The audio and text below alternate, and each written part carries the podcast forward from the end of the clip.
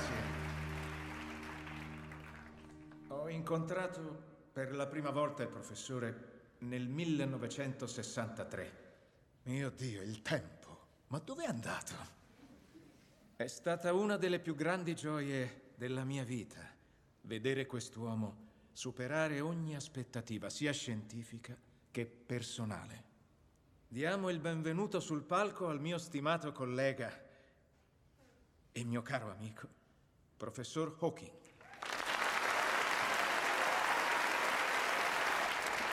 Grazie. Possiamo per favore avere la prima domanda preselezionata, grazie.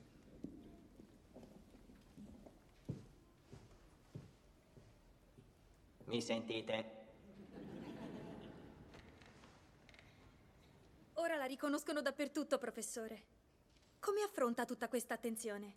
Di recente mi ha fermato un turista a Cambridge e mi ha chiesto se ero il vero Stephen Hawking.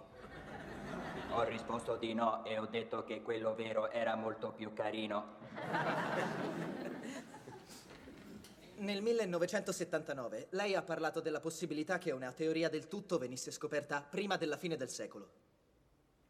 Ora predico di essermi sbagliato. Professor Hawking, lei ha detto di non credere in Dio.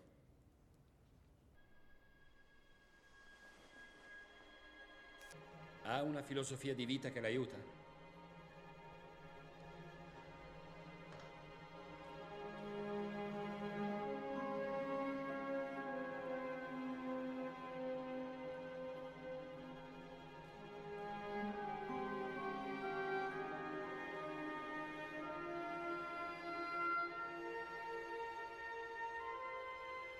È chiaro che noi siamo solo una razza evoluta di primati su un pianeta minore che orbita intorno a una stella di medie dimensioni nell'estrema periferia di una fra cento miliardi di galassie.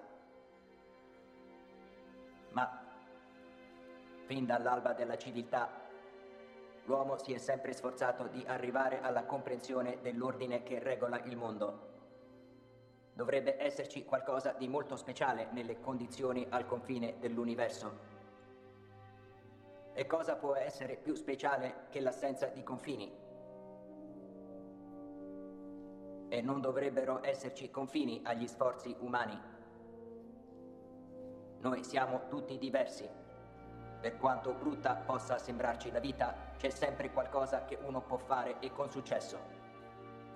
Perché finché c'è vita, c'è speranza.